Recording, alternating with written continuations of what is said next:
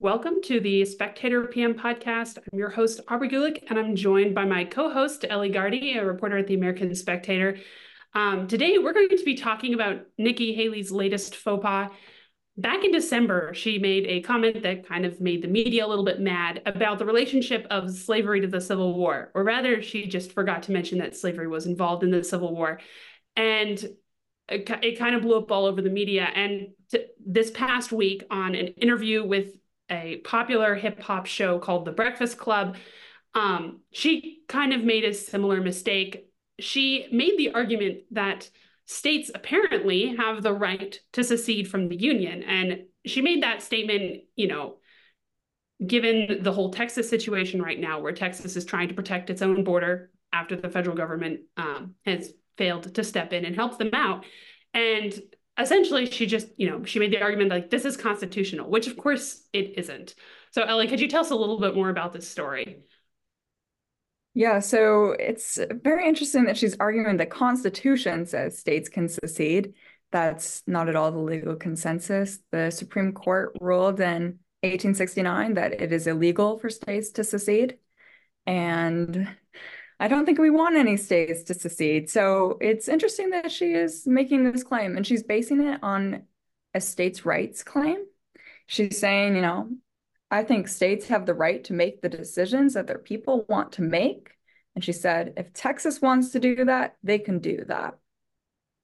Right, right. In that case in 1869, the Texas v. White case, was, you know, it was ruled in the context of the Civil War. The Civil War, American Civil War ended in 1865, where, you know, a bunch of southern states had decided to secede from the Union over slavery and economic issues. And then they ended up, you know, we fought an entire war to essentially prove that, you know, states can't secede from the Union and we kind of have to, you know, we all have to agree on basic moral issues. And the fact that, like, you know, we would go back on that. Like that that's kind of a recipe for another civil war, which I know is kind of like the existential argument on, you know, in some corners of the the internet. But like could you imagine if Texas actually decided they wanted to secede from the union over the border crisis? Like it's frankly unnecessary, but also like it would cause such a massive issue.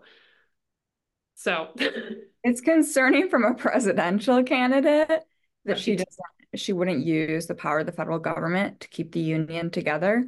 And so Charlemagne the God, the host of the Breakfast Club, asked Nikki Haley, would you use force against Texans if they try to secede? And she said, no, we don't ever use force against our own Americans. And and then Charlemagne clarified, I don't mean military or anything like that. And she just said, well, Texas isn't going to secede.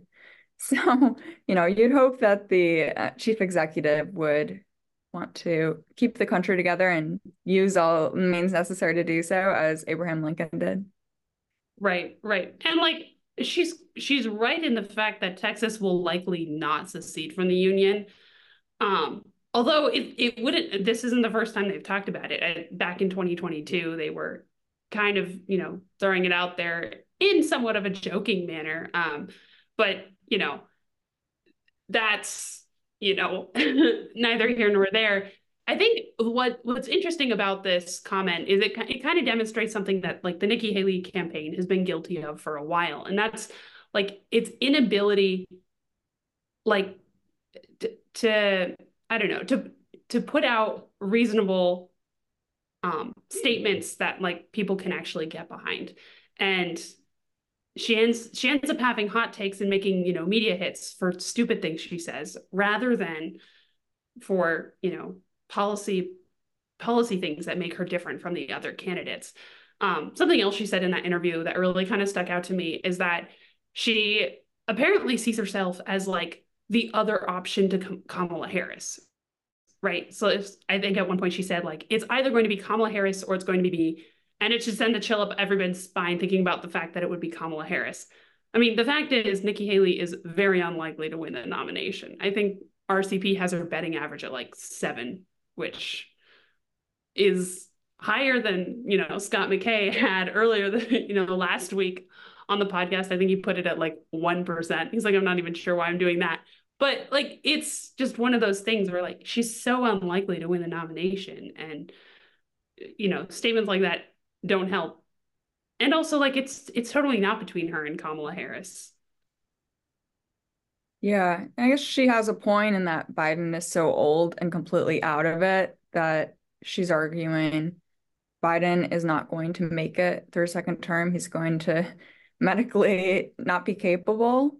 And, you know, to try to tell people, oh, look, do you really want Kamala Harris, who has been doing so poorly and people have such a low opinion of being president of the United States, you know? And so it's a fair way to get people to think about uh-oh, I don't want Kamala, and to try to see like two women and compare Nikki Haley versus Kamala Harris. So it's an interesting dichotomy that she's drawing, but I think it's a little bit outside of what people are thinking right now, which is Trump versus Biden. Right. Uh, well, and even like if you were to say like, okay, so Biden Biden doesn't make it the next four years, and Kamala Harris comes in, and now we've got a Trump v Kamala Harris race, and we all know how that's going to go. Like, if Biden is unpopular, Kamala Harris is infinitely more so. and maybe maybe not the best campaign argument to make. Well, thank you so much for joining us today on the Spectator PM podcast, and we hope you'll check back in next week.